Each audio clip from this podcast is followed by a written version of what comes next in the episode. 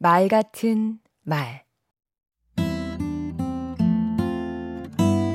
안녕하세요. 강원국입니다. 이런 말 흔히 하죠. 반밖에 남지 않았다와 반이나 남았다는 다르다.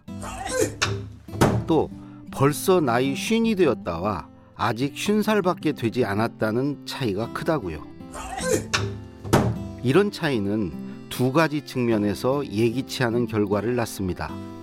우선 말하는 사람의 이미지를 좌우합니다. 지난번 만났던 그 사람 밝고 긍정적이던데 저 사람 왜 그렇게 까칠하고 부정적이야?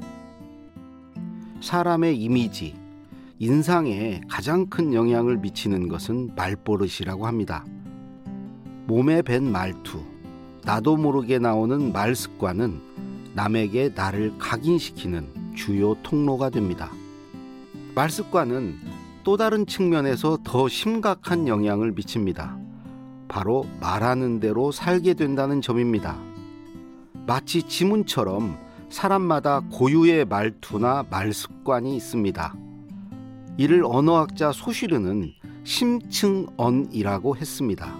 아하, 마음 깊은 곳에서 자기도 모르게 나오는 말이라는 뜻입니다. 이런 심층언 속에서 살다 보면 실제로 그런 사람이 되는 경향이 있다고 합니다. 부정적인 쪽으로 말버릇이 들면 힘들게 살게 될 수 있다는 것이죠. 죽겠다는 말을 입에 달고 사는 사람의 일상이 즐거울 리 없고 즐겁지 않은 삶 속에서 밝은 미래를 기대하긴 어렵겠지요. 내 평판이 안 좋거나 내 삶이 왠지 꼬이는 것 같고 마음에 들지 않는다면 말버릇을 한번 되돌아보세요.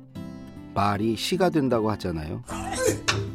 생각해보니 제게도 말버릇 비슷한 게 있습니다. 무슨 일을 시작할 때 늘 반드시 길이 있어를 되뇌입니다. 일하는 과정에서는 아니면 말고 그러다 일이 잘못됐을 때에는 이렇게 말합니다.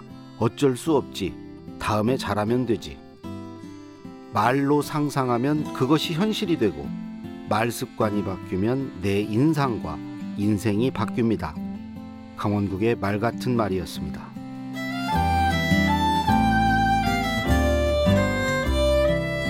좋은 말을 입에 달고 사는데 사는 게 좋지 않을 수 있나요? 아름다운 말 습관으로 삶을 물들여 보세요.